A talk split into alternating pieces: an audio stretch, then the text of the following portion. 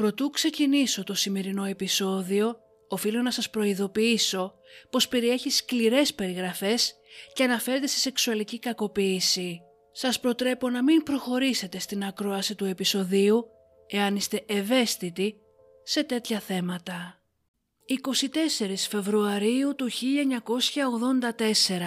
και η αστυνομία φτάνει στο σπίτι της οδού Κρόμουελ στην πόλη του Κλώστερ της Αγγλίας.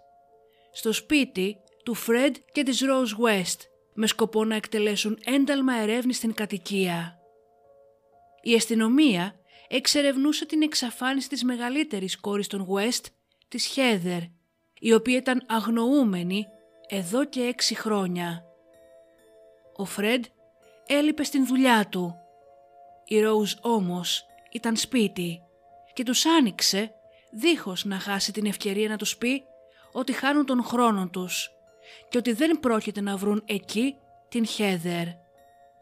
Είδε όμως ότι είχαν μαζί τους ένταλμα καθώς και ειδικό εξοπλισμό για ανασκαφές. Οι αστυνομικοί την ενημέρωσαν πως εάν δεν έκαναν αυτό που ήρθαν να κάνουν δεν θα έφευγαν. Είχαν ενημερωθεί για την εξαφάνιση της Χέδερ όταν τα μικρότερα παιδιά της οικογένειας είπαν στους κοινωνικούς λειτουργούς μία πολύ περίεργη ιστορία για την αδερφή τους. Τα παιδιά είπαν πως οι γονείς τους ίσως είχαν σκοτώσει την Χέδερ και ότι την είχαν θάψει στον κήπο. Αυτό το άκουγαν συχνά κάτι σαν δικό τους οικογενειακό εσωτερικό αστείο και ήταν ένας τρόπος για τον Φρέντ και την Rose West να ελέγχουν και να κάνουν κουμάντο πάνω στα παιδιά τους. Η Rose έδερνε τα παιδιά, αλλά ο Φρέντ τους έλεγε «Εάν δεν προσέχετε τη συμπεριφορά σας, θα σας θάψουμε στην αυλή όπως κάναμε στην αδερφή σας».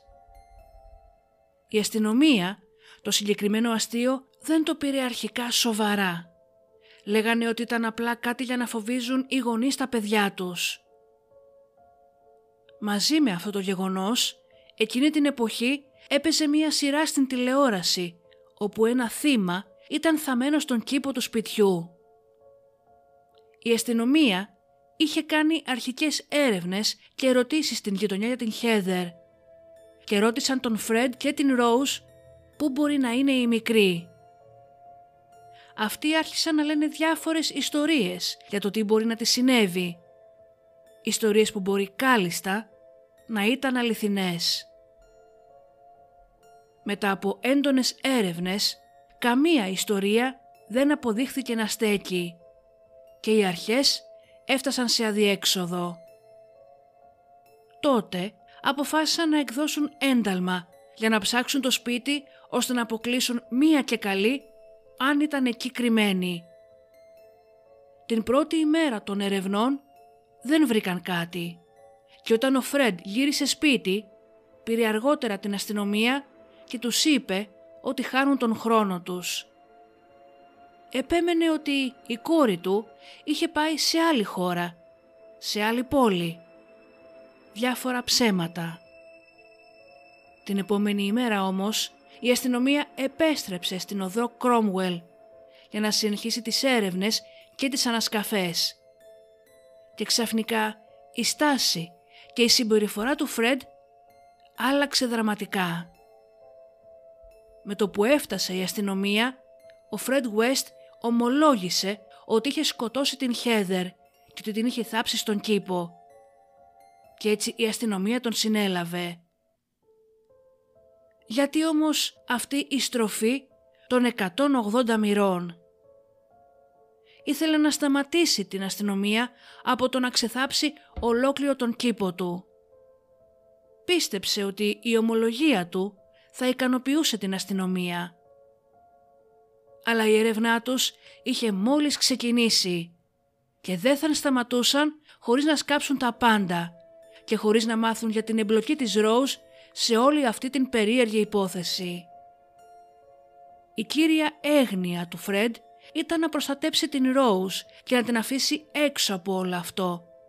Γι' αυτό και η γρήγορη και βιαστική ομολογία του. Η αστυνομία σε εκείνο το στάδιο δεν είχε καμία απόδειξη για την Rose, όμως πίστευαν ότι είχε εμπλακεί. Έτσι την έφεραν στο τμήμα για ανάκριση.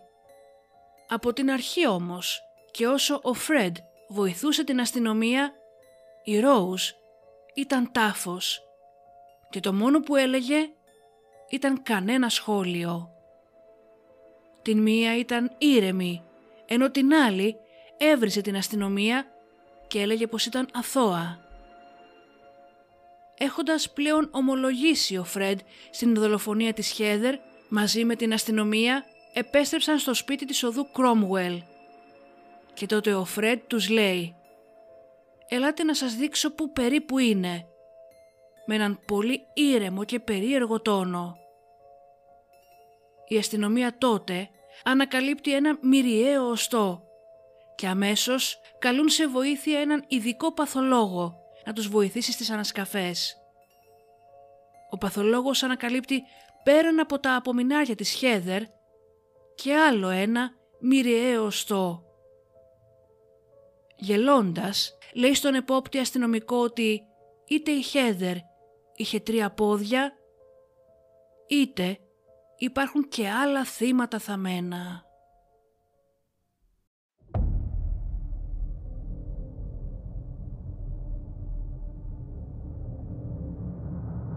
That's where I cut her open when he told me to. Slave. There's no way around it.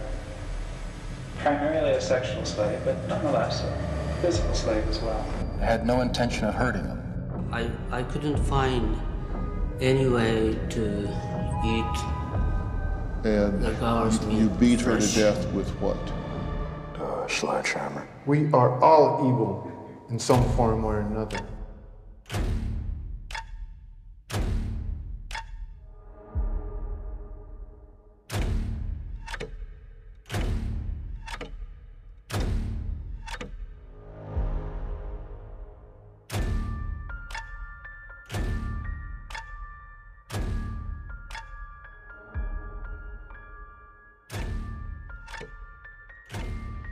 Unable to live with the fact that I just stabbed to death and cut the throat of an innocent young woman.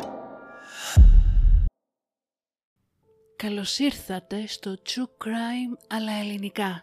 Ένα podcast που θα σας προκαλέσει εφιάλτες. Θα σας κάνει να τρομάξετε με το τι είναι ικανός να κάνει ο άνθρωπος. Και θα σας πάει σε όλο τον κόσμο για να ξετυλίξουμε μαζί σελίδες από γνωστά και άγνωστα εγκλήματα, serial killers και άλλες υποθέσεις.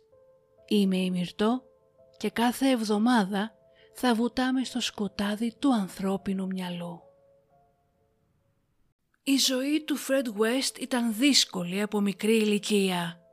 Γεννημένος το 1941 στην μικρή επαρχία του Ματς Μάρκλ, παιδί μιας αυστηρής και πολύ φτωχής οικογένειας αγροτών, το 46 μετακομίζουν σε μια φάρμα χωρίς ηλεκτρικό ρεύμα και με μοναδική θέρμανση ένα τζάκι. Έως το 61 η οικογένεια του Φρέντ είχε συνολικά 8 παιδιά, από τα οποία δύο πέθαναν. Ο Φρέντ ήταν ο αγαπημένος γιος της μαμάς και έκανε πιο πολύ παρέα με τα αδέρφια του. Από μικρά, τα παιδιά της οικογένειας έμαθαν την αξία της δουλειάς και αυτό έκανε τον Φρέντ να δουλεύει πάντα σκληρά. Είχε όμως και το ελάττωμα των μικροκλοπών. Δεν ήταν καλός μαθητής και πάντα έμπαινε σε μπελάδες. Είχε όμως έφεση σε χειρονακτικές δουλειές. Στα 15 του σταμάτησε το σχολείο και έπιασε δουλειά σε μια φάρμα. Η σχέση του Φρέντ με την μητέρα του ήταν πολύ καλή και οι δυο τους ήταν τόσο δεμένοι σε σημείο η σχέση τους να αγγίζει τα όρια της αιμομιξίας. Μπαίνοντας πλέον στην εφηβεία, ο Φρέντ με τον αδερφό του τον Τζον γυρνάνε από κλαμπ σε κλαμπ. Η βαριά, χωριάτικη προφορά του όμως είναι αποθετική. Παρενοχλούσε τα κορίτσια με άσχημο και άγαρμπο τρόπο και όποιες έβρισκε μπροστά του τις πλησίαζε απότομα και τις χούφτωνε. Μετά τα 17 αγόρασε μία μηχανή και σε δύο μήνες παθαίνει ένα άσχημο τροχαίο με αποτέλεσμα βαριά κατάγματα στο κρανίο του, ένα σπασμένο χέρι και ένα πόδι. Το ατύχημα αυτό τον έβαλε σε κόμμα για 7 μέρες και όταν συνήλθε για τους επόμενους μήνες περπατούσε με ειδικά στηρίγματα. Λόγω του ατυχήματος το πρόσωπό του άλλαξε προς το χειρότερο και απέκτησε φόβο με τα νοσοκομεία καθώς και απότομες εκρήξεις οργής. Μετά από δύο χρόνια χτύπησε ξανά άσχημα στο κεφάλι του όταν στις σκάλες ενός κλαμπ πήγε να χουφτώσει μια κοπέλα και αυτή τον έσπρωξε. Το 1961 η 13χρονη αδερφή του Φρέντ, η Κίτη, είπε στη μητέρα της ότι ο Φρέντ την κακοποιούσε σεξουαλικά για περίπου ένα χρόνο και ότι την άφησε έγκυο.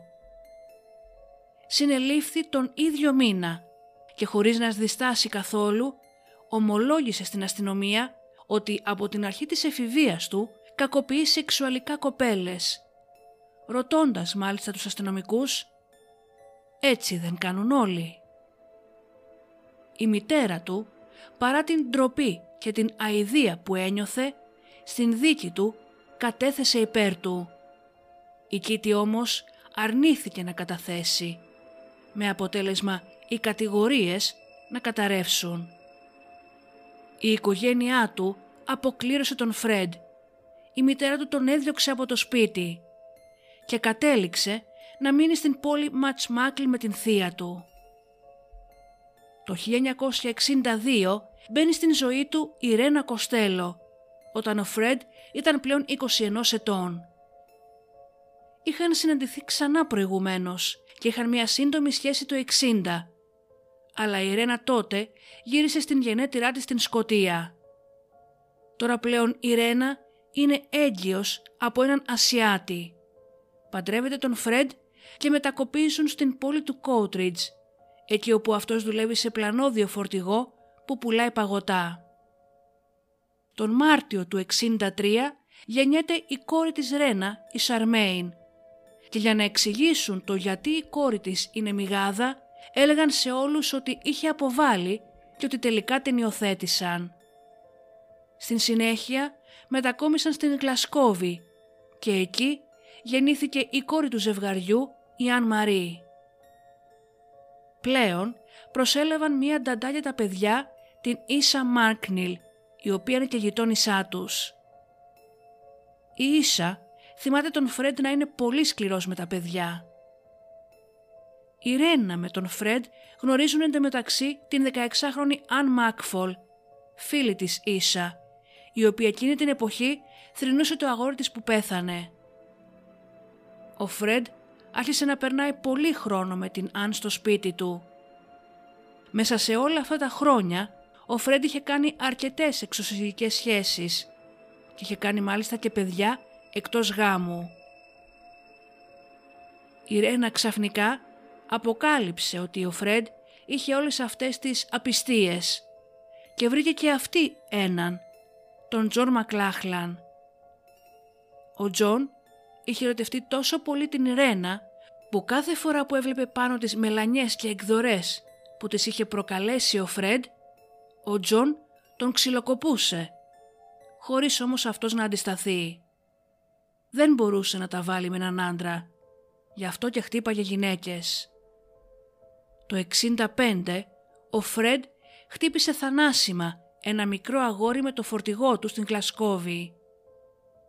Για να γλιτώσει την κατακραυγή της γειτονιάς από το γεγονός ότι αθωώθηκε, πήρε την οικογένειά του και την Ταντά και την Αν και μετακόμισαν όλοι στον Γκλότσεστερ. 1966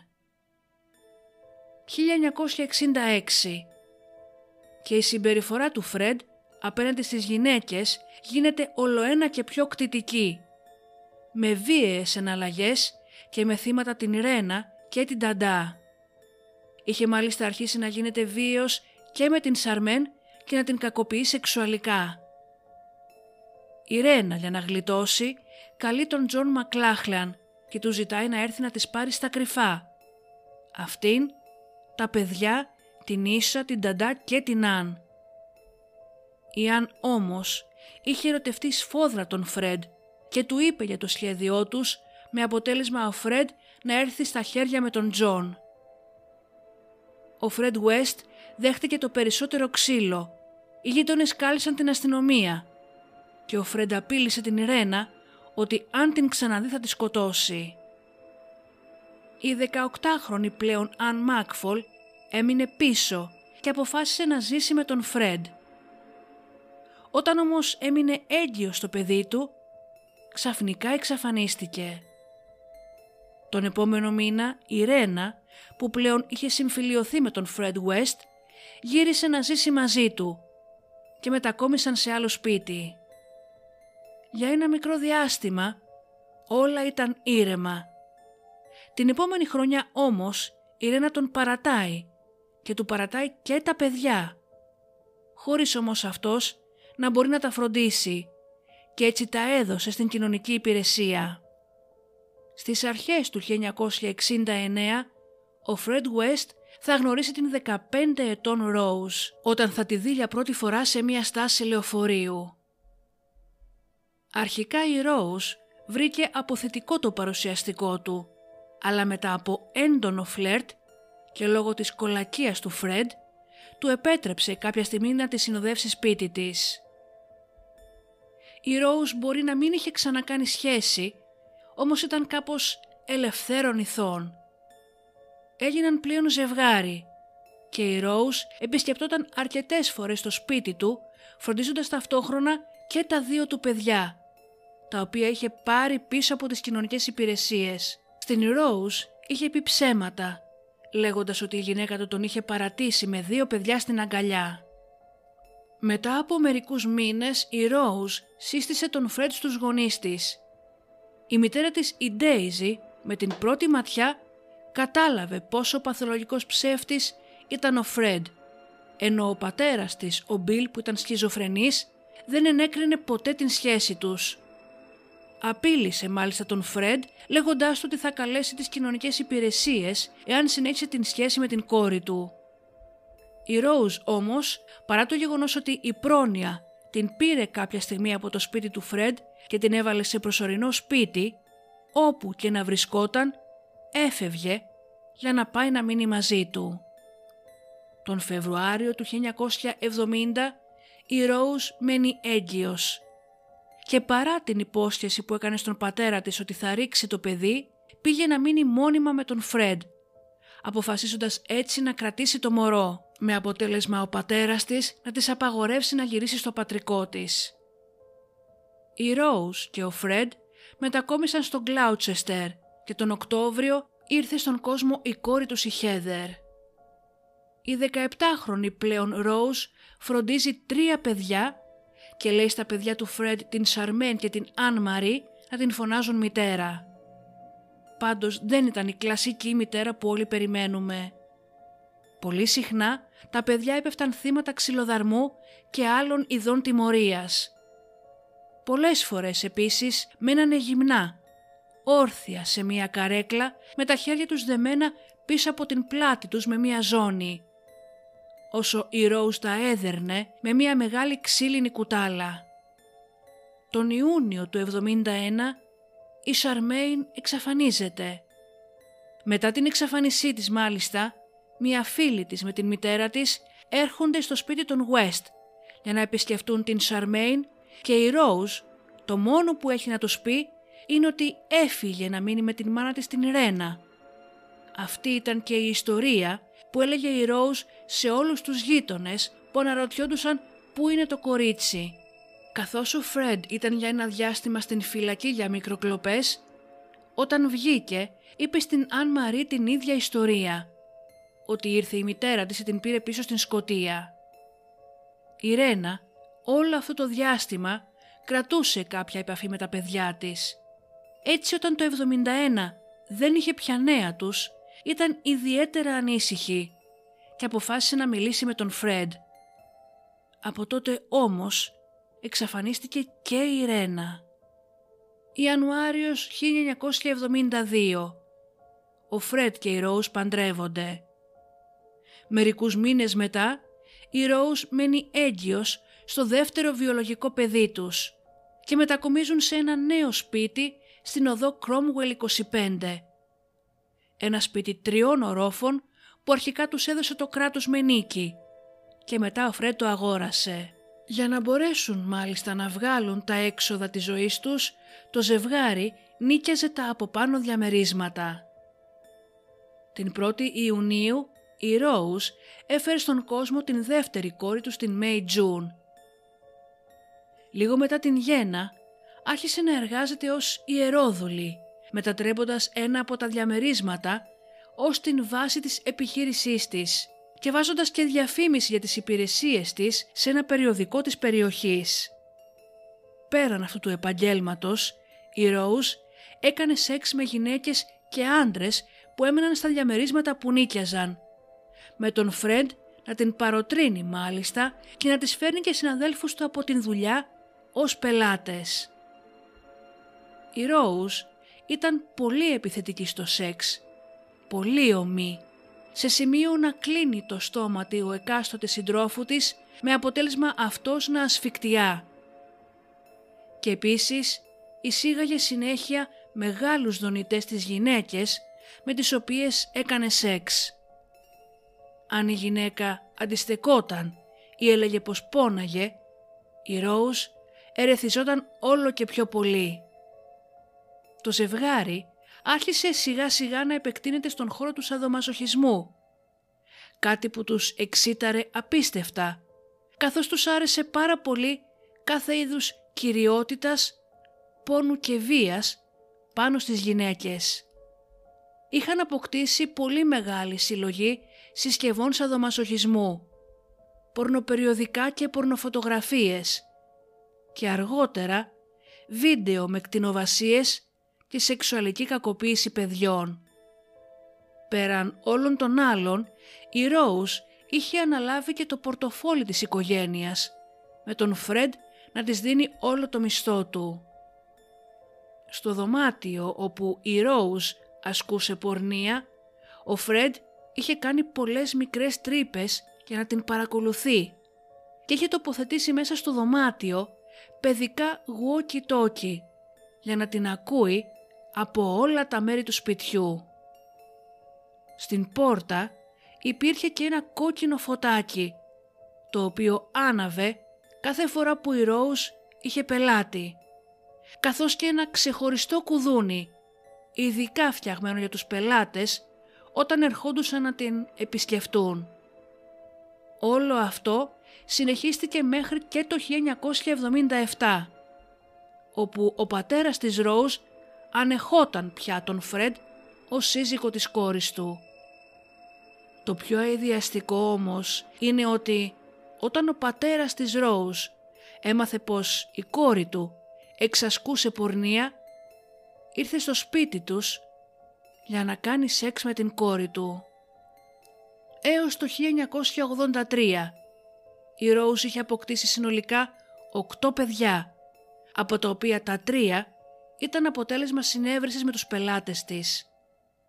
Όσον αφορά τα παιδιά της οικογένειας West, αυτά μεγάλωναν και ζούσαν με τον φόβο του καθημερινού σχεδόν ξυλοδαρμού και της γελιοποίησης, κυρίως από την Rose και λιγότερο από τον Φρέντ. Μάλιστα αυτή όταν τα χτύπαγε, φρόντιζε να μην τα χτυπάει στο πρόσωπο ή στα χέρια για να μην μείνουν σημάδια. Η Χέδερ και ο μικρότερος αδερφός της δεν άντεξαν άλλο και έφυγαν από το σπίτι. Λίγες εβδομάδες όμως μετά δεν άντεξαν άλλο τη ζωή στον δρόμο και έτσι γύρισαν πίσω. Η Ρόουζ όμως τα υποδέχτηκε με ξυλοδαρμούς μέχρι τελικής πτώσεως. Για να κατανοήσουμε το μέγεθος της βίας που υπήρχε μεταξύ του 1972 και του 1992 τα παιδιά της οικογένειας West είχαν πάει στα επίγοντα 31 φορές και καμία φορά δεν αναφέρθηκαν τα τραύματά τους στην πρόνοια. Κάποια στιγμή οι ξυλοδαρμοί μετατράπηκαν σε σεξουαλική κακοποίηση. Τον Σεπτέμβριο του 72 ο Φρέντ και η Ρόουζ οδήγησαν την οκτάχρονη κόρη τους Αν Μαρή στο κελάρι του σπιτιού τους, όπου διέταξαν την μικρή να γδυθεί. Βλέποντας ότι το κορίτσι δίσταζε, η Ρόουζ της έσκησε το φόρεμα, την έδεσε στο στρώμα και την φήμωσε. Ο Φρέντ ξεκίνησε να την κακοποιεί σεξουαλικά και να την βιάζει. Όσο σε μία άκρη η Ρόουζ ζητοκράβγαζε.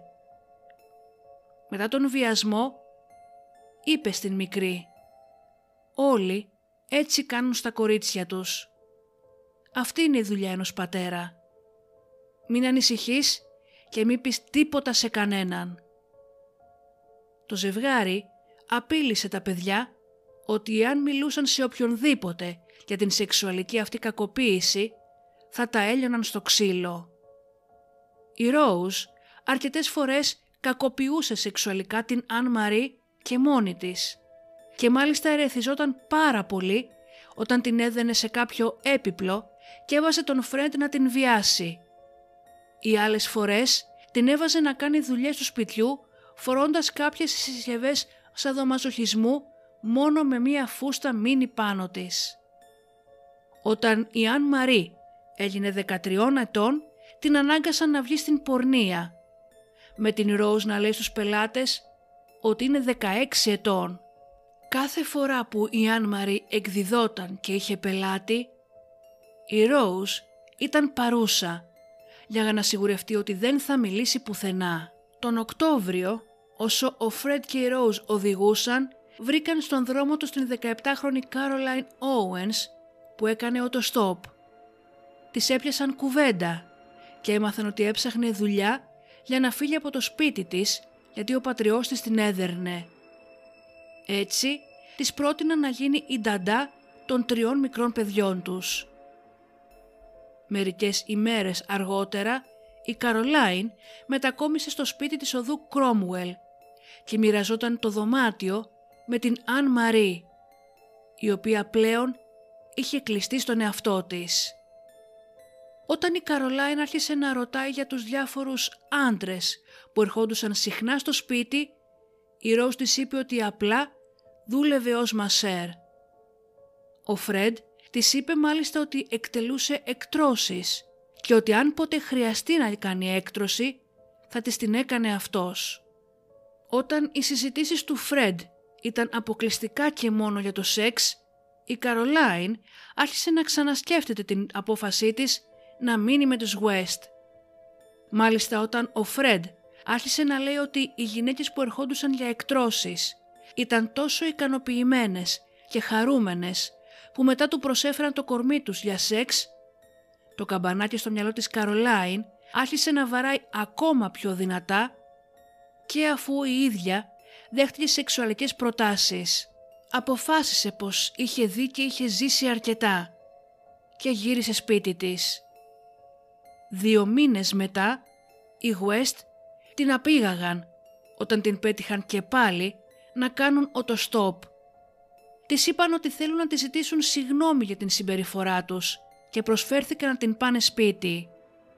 Αυτή τους πίστεψε και μπήκε στο αμάξι Αμέσως όμως η Ρόουζ άρχισε να την χουφτώνει και ο Φρέντ να την ρωτάει αν είχε κάνει σεξ τελευταία. Μόλις η Καρολάιν άρχισε να αντιστέκεται, ο Φρέντ σταμάτησε το αμάξι και άρχισε να την χτυπάει μέχρι να την ρίξει ανέστητη. Την έδεσαν και την πήγαν στο σπίτι τους, όπου της έδωσαν να πιει τσάι με το ζόρι, στο οποίο είχαν ρίξει υπνοτικό. Την φήμωσαν και την κακοποιούσαν σεξουαλικά για ώρες ολόκληρες. Κάποια στιγμή και ενώ ο Φρέντ την κακοποιούσε, η Καρολάιν άρχισε να ουρλιάζει. Τότε ο Φρέντ της χτύπησε τα γενετικά όργανα με μια δερμάτινη ζώνη, η Ροζ της έκλεισε το στόμα με ένα μαξιλάρι και της έκανε με το ζόρι στοματικό σεξ. Την επόμενη ημέρα ο Φρέντ την απείλησε ότι αν μιλήσει θα την θάψει κάτω από το σπίτι.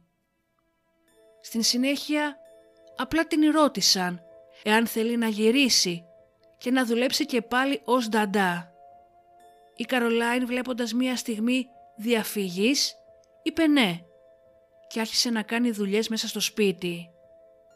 Λίγες ημέρες μετά και καθώς η Καρολάιν με την Ρόουζ πήγαν σε ένα αυτόματο πλυντήριο, η νεαρή κοπέλα βρήκε ευκαιρία να δραπετεύσει και γύρισε σπίτι της. Παρά την ντροπή της, τα είπε όλα στην μητέρα της, η οποία με την σειρά της πήγε στην αστυνομία.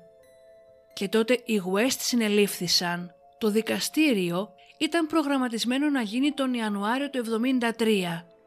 Η Καρολάιν όμως φοβήθηκε την κατακραυγή και έτσι οι μόνες κατηγορίες που έμειναν ήταν αυτή της πρόκλησης τραυμάτων και ανήθικης επίθεσης. Οι West πλήρωσαν απλά ένα μικρό πρόστιμο και αφέθησαν ελεύθεροι. Τρεις μήνες μετά, το ζευγάρι έκανε τον πρώτο του φόνο. Το θύμα τους ήταν η 19χρονη Λίντα Γκόφ, μία νεαρή που γνώρισαν μέσω ενός νικάρι τους. Τον Απρίλιο, η 19χρονη Λίντα μετακόμισε στο σπίτι της οδού Κρόμουελ.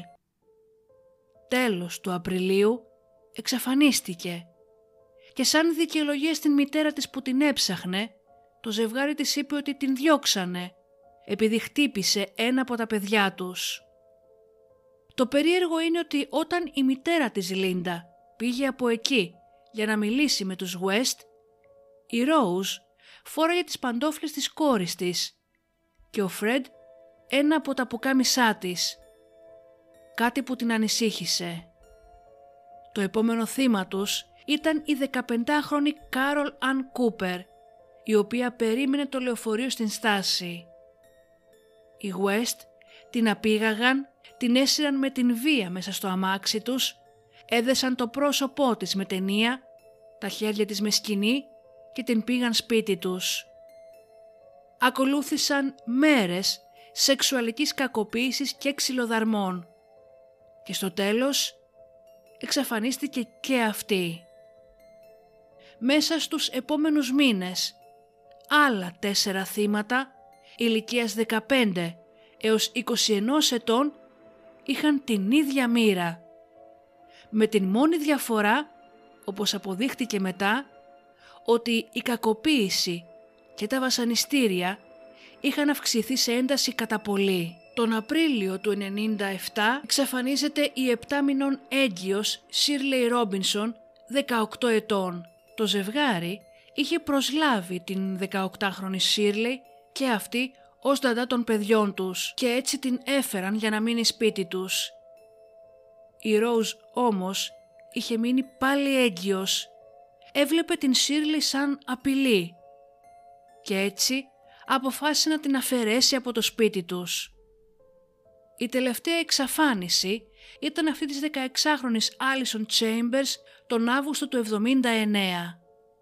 Η Άλισον είχε φύγει από ένα σπίτι που έμενε της πρόνοιας και όπως και με τις άλλες κοπέλες οι West αποφάσισαν την προσλάβουν ως νταντά. Όλο αυτό το διάστημα η σεξουαλική κακοποίηση των παιδιών της οικογένειας West συνεχιζόταν με ολοένα αυξανόμενο ρυθμό βαναυσότητας. Η Αν Μαρή είχε μείνει έγκυος και είχε πάει στο νοσοκομείο για μία αιμορραγία. Όταν γύρισε σπίτι, η Ρόουζ την χτύπησε δυνατά και συνεχόμενα στο στομάχι.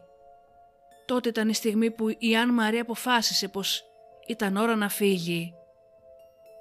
Τα άλλα δύο κορίτσια, η Χέδερ και η Μέι Τζουν, είχαν φτάσει στην εφηβεία και δεχόντουσαν ολοένα και πιο βάναυση σεξουαλική κακοποίηση από τον Φρέντ, ο οποίος τους έλεγε «Εγώ σας έκανα και μπορώ να κάνω ό,τι θέλω μαζί σας». Τις πίεζε να βλέπουν μαζί του πορνό και μάλιστα ο Φρέντ έλεγε στον γιο του τον Στίβ ότι όταν γίνει 17 ετών θα πρέπει να κάνει σεξ με την μητέρα του η σεξουαλική βία στην Χέδερ και στην Μέι Τζουν όλο ένα και χειροτέρευε. Η Χέδερ στα μέσα της δεκαετίας του 80 άρχισε να εμφανίζει τα κλασικά συμπτώματα που έχουν θύματα σεξουαλικής κακοποίησης. Έτρωγε τα νύχια της μέχρι να ματώσουν τα δάχτυλά της. Παρακολουθούσε τον πατέρα της για να δει που βρίσκεται κάθε στιγμή. Άρχισε να πίνει. Είχε εφιάλτες και πολύ νευρικότητα. Βρήκε κάποια στιγμή το κουράγιο να μιλήσει σε κάποιες από τις φίλες της για όλα αυτά που πέρναγε. Στο σχολείο την ανάγκασαν να κάνει ντους και οι συμμαθητές της είδαν τα χτυπήματα και τις μελανιές. Αυτή όμως τους είπε ότι είναι αποτέλεσμα τσακωμού με τα αδέρφια της. Μετά από λίγο, οι συμμαθητές της έμαθαν για την ξέφρενη σεξουαλική ζωή της μητέρας της. Και η Χέδερ είπε εμπιστευτικά σε μια φίλη της ότι όλες αυτές οι φήμες είναι αλήθεια. Ο Φρέντ και η Ρόουζ έμαθαν ότι η Χέδερ είχε μιλήσει και ο Φρέντ θορυβημένος αποφάσισε να την συνοδεύει συνέχεια στο σχολείο. Το 86 η Χέδερ παράτησε το σχολείο και έκανε αίτηση σε μια δουλειά ως καθαρίστρια. Δεν πήρε όμως την θέση. Μετά από την απόρριψη αυτή, κλείστηκε στον εαυτό της και δεν μίλαγε σε κανέναν. Μία ημέρα τα αδέρφια της έφυγαν για το σχολείο και όταν γύρισαν σπίτι εκείνο το απόγευμα η Χέδερ δεν ήταν πουθενά. Ο Φρέντ και η Ρόουζ είπαν πως η Χέδερ είχε δεχτεί την δουλειά της καθαρίστριας και ότι έφυγε από το σπίτι. Καθώς περνούσαν οι μέρες, τα αδέρφια της Χέδερ ρωτούσαν γιατί δεν έχετε να τους δει. Το ζευγάρι όμως έλεγε ότι είχε κλεφτεί με την λεσβία ερωμένη της. Όταν ο Στίβεν και η Μέι Τζουν πρότειναν να πάνε στην αστυνομία για να αναφέρουν την εξαφάνισή της, ο Φρέντ το απαγόρευσε, λέγοντας τους ότι η Χέδερ είχε εμπλακεί σε απατεωνιές. Η Χέδερ όμως είχε πλέον εξαφανιστεί. Φτάνοντας στο τώρα, το θέμα είναι να δούμε ποια ήταν η αλυσίδα των γεγονότων που οδήγησε την αστυνομία στην πόρτα των West τον Φεβρουάριο του 1994. Το 1992 και ενώ η σεξουαλική κακοποίηση των παιδιών της οικογένειας και από τους δύο γονείς ήταν καθημερινό φαινόμενο, η 13χρονη Λουίς δεν άντεξε πλέον τους συνεχείς βιασμούς, τους οποίους μάλιστα ο Φρέντ κάποια φορά βιντεοσκοπούσε και έτσι αποφάσισε να μιλήσει σε μία φίλη της για όλα. Η φίλη αυτή τα είπε στην μητέρα της και στην συνέχεια αυτή κάλεσε την αστυνομία. Τον Αύγουστο η αστυνομία με την πρόφαση ότι ψάχνει για κλοπημαία έψαξε το σπίτι των West και παρά το γεγονός ότι βρήκαν εκατοντάδες πορνοβίντεο δεν μπόρεσαν να βρουν αυτό με τον βιασμό της Λουίζ. Η μικρή στην αστυνομία έδωσε πλήρη και λεπτομερής κατάθεση για όλα όσα της είχαν συμβεί στο ίδιο της το σπίτι. Και έτσι την επόμενη ημέρα οι αρχές τοποθέτησαν και τα οκτώ παιδιά των West σε θετές οικογένειες. Αυτό που είπαν όλα τα παιδιά στην αστυνομία ήταν ανατριχιαστικό. Ο Φρέντ και η Ρόουζ τα είχαν απειλήσει ότι αν μιλούσαν σε οποιονδήποτε θα τα έθαβαν στον κήπο, όπως έκαναν με την αδερφή τους την Χέδερ. Έτσι η αστυνομία ξεκίνησε πλήρη έρευνα με τον Φρέντ να κατηγορείται για βιασμό και με την Ρόουζ σαν συνεργό κακοποίηση παιδιών και παρακόλληση της αστυνομίας όταν ρωτήθηκαν για το πού μπορεί να είναι η Χέδερ. Τους απάντησαν ότι έγινε απλά ιερόδουλη για να βγάζει τα προς το ζήν. Η Ρόουζ παρά τις κατηγορίες βγήκε έξω με εγγύηση. Ο Φρεντ όμως έμεινε μέσα και δήλωνε αθώος, κάτι που έκανε την άλλη κόρη των West, την Αν Μαρή, να πάει και αυτή στις αρχές για την κακοποίηση που είχε περάσει όλα αυτά τα χρόνια. Η Αν Μαρή ανέφερε και το γεγονός ότι εδώ και πολύ καιρό δεν μπορεί να επικοινωνήσει με την μητέρα της την Ρένα, με την αδερφή της την Σαρμέιν, αλλά και με την Χέδερ. Παρά τις συνεχείς έρευνες της αστυνομίας, η Αν Μαρή και η Λουίς αρνήθηκαν να καταθέσουν εναντίον του πατέρα τους επειδή φοβόντουσαν πως η Ρόους θα τους εκδικηθεί. Έτσι οι κατηγορίες κατέρευσαν και ο Φρέντ και η Ρόους West αθώθηκαν.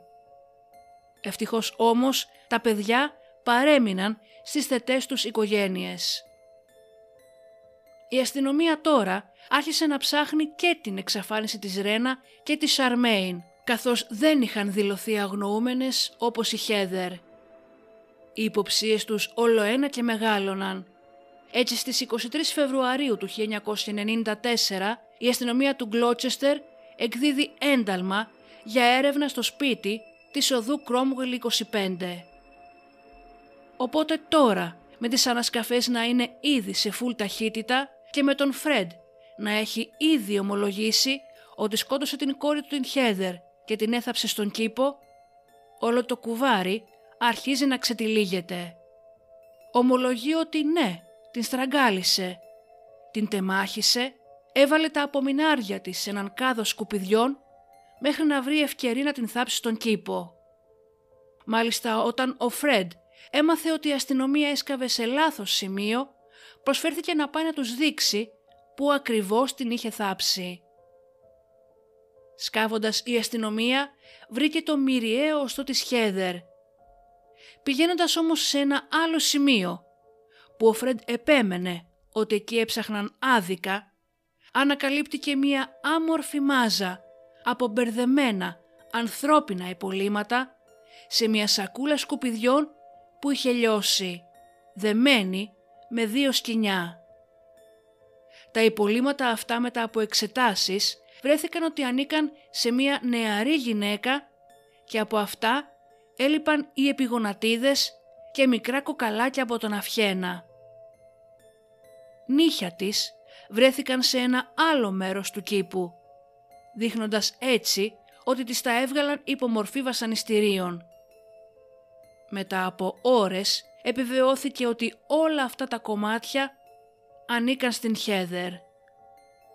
Η αστυνομία όχι βρει όμως και ένα άλλο μοιραίο οστό, το οποίο αφού απήγγειλαν κατηγορίες και επίσημα στον Φρέντ West, τον ρώτησαν πού ανήκει αυτό το κόκαλο; Τότε αυτός ομολόγησε ότι υπάρχουν άλλες δύο γυναίκες θαμένες στον κήπο του. Η μία ήταν η Σίρλι Ρόμπινσον, μία νικάρισά τους. Και η άλλη ήταν άγνωστη, ενώ ο Φρέντ είπε από λάθος ότι ήταν φίλη της Σέρλεϊ. Πλέον η αστυνομία με όλες αυτές τις ανακαλύψεις έπρεπε να ψάξει όλο το σπίτι και όχι μόνο τον κήπο. Τοποθέτησαν την Ρόους σε ένα ασφαλές σπίτι της αστυνομίας. Όταν ο Φρέντ το έμαθε, φώναξε τον δικηγόρο του και τον υπεύθυνο της αστυνομίας και τους έδωσε ένα σημείωμα που έγραφε επακριβώς. «Εγώ, ο Φρέντερικ West, εξουσιοδοτώ τον δικηγόρο μου να ενημερώσει τον υπεύθυνο της αστυνομίας ότι ομολογώ σε άλλες περίπου εννέα δολοφονίες και συγκεκριμένα της Ρένα, της Σαρμέιν, της Λίντα Γκοφ και άλλες που δεν έχουν αναγνωριστεί ακόμα. Όταν ρωτήθηκε από την αστυνομία για το σημείωμα αυτό, εξήγησε με ηρεμία ότι άλλα πέντε πτώματα είναι θαμμένα στο κελάρι, ενώ ένα έκτο βρίσκεται κάτω από το πάτωμα του μπάνιου του πρώτου ορόφου. Τις είχε κακοποιήσει, τις είχε δολοφονήσει, τις είχε διαμελήσει και τις έθαψε όλες σε ρηχούς τάφους. Η αστυνομία μαζί με τον Φρέντ West επέστρεψαν και πάλι στο σπίτι για να τους δείξει πού ακριβώς έχει θάψει όλα αυτά τα θύματα. Συνολικά βρέθηκαν άλλα έξι πτώματα γυναικών. Με κάθε γυναίκα να είχε υποστεί extreme σεξουαλική κακοποίηση πριν από την δολοφονία τους. Πολλά θύματα είχαν τα κρανία τους δεμένα με υφάσματα και ταινίες και βρέθηκαν δεμένα χειροπόδαρα. Σε άλλα είχαν τοποθετηθεί σωληνάκια στις μύτες τους και μετά τους είχαν καλύψει τα κεφάλια με κολλητική ταινία ώστε να αναπνέουν πριν από τον φόνο. Το γεγονός ότι από όλα τα πτώματα έλειπαν συγκεκριμένα κόκαλα έκαναν την αστυνομία να πιστεύει ότι ο Φρέντ τα κράτησε ως ενθύμια, ακόμα κι αν ο ίδιος το αρνιόταν. Παρά την επιμονή του Φρέντ ότι η Ρόουζ δεν γνώριζε τίποτα και δεν είχε καμία ανάμιξη, η αστυνομία την συνέλαβε τον Απρίλιο του 1994 βασισμένη σε κατηγορίες από το 1970 για τον βιασμό ενός κοριτσιού και τον ξυλοδερμό ενός αγοριού. Τον Μάρτιο απαγγέλθηκαν κατηγορίες από κοινού στον Φρέντ και στην Ρόουζ για πέντε δολοφονίες. Κάθε φορά που τις απήγγειλαν κατηγορία, η Ρόουζ έλεγε με απόλυτη ηρεμία «Είμαι αθώα». Ο Φρέντ στη συνέχεια ομολόγησε τις δολοφονίες της Ρένα, της Αρμέιν και της Σαν Μακφόλ και από τον Απρίλιο έως τον Ιούνιο του 1994 οδηγούσε την αστυνομία σε όλα τα μέρη που τις είχε θάψει. Στην συνέχεια μεταφέρθηκε στην φυλακή του Μπέρμιγχαμ όπου κρατεί το υποσφιχτά μέτρα λόγω φόβου αυτοκτονίας.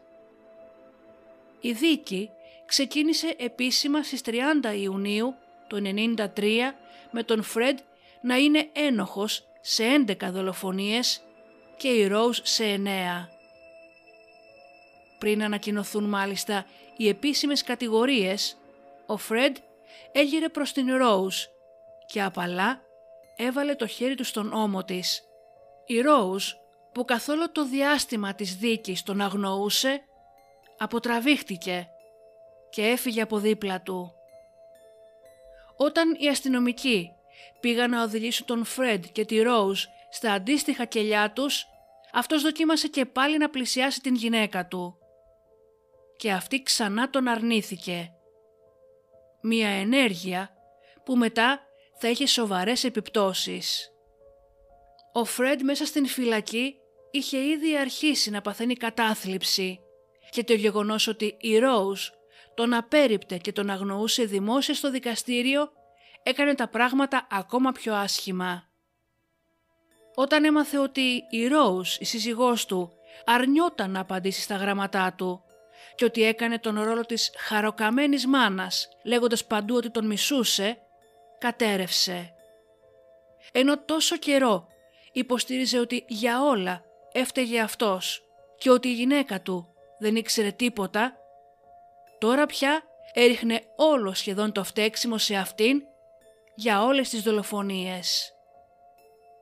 1η Ιανουαρίου του 1995 και ενώ τα μέτρα φύλαξης του Φρέντ είχαν χαλαρώσει, αυτός αυτοκτονεί στην φυλακή με ένα αυτοσχέδιο σκηνή που είχε φτιάξει με μια κουβέρτα και ένα σεντόνι. Η Ρόουζ, χωρίς να την επισκιάζει η αυτοκτονία του Φρέντ, συνέχισε να λέει πως είναι αθώα. Το 95 ξεκινάει η δίκη της και τον Νοέμβριο του ιδίου έτους το δικαστήριο την κηρύττει ένοχη για όλες τις δέκα δολοφονίες καταδικάζοντάς την σε ισόβια χωρίς την δυνατότητα αναστολής. Μέχρι και τώρα υποστηρίζει πως είναι αθώα. Ο Φρέντ και η Ρόζ West από το 67 έως και το 1987 διέπραξαν 12 δολοφονίες. Μέλη της οικογένειάς τους, άτομα που έκαναν οτοστόπ στον δρόμο, φοιτήτριες, σερβιτόρες ήταν τα θύματά τους. Μετά από την καταδίκη της Rose West, η αστυνομία κατεδάφισε το σπίτι της οδού Cromwell 25 ή όπως είχε γίνει γνωστό στην χώρα, το σπίτι του τρόμου. Τώρα, όταν ακούτε σπίτι του τρόμου, δεν θα σας έχετε στο μυαλό ένα σπιτάκι σε Λούνα Πάρκ γεμάτο με καθρέφτες και ζόμπι, αλλά το σπίτι της οδού Κρόμουελ 25 και όλα τα ανατριχιαστικά και εφιαλτικά χρόνια που έχουν ποτίσει το χώμα. Σας ευχαριστώ που και σήμερα με ακούσατε, να είστε καλά και τα λέμε στο επόμενο remake.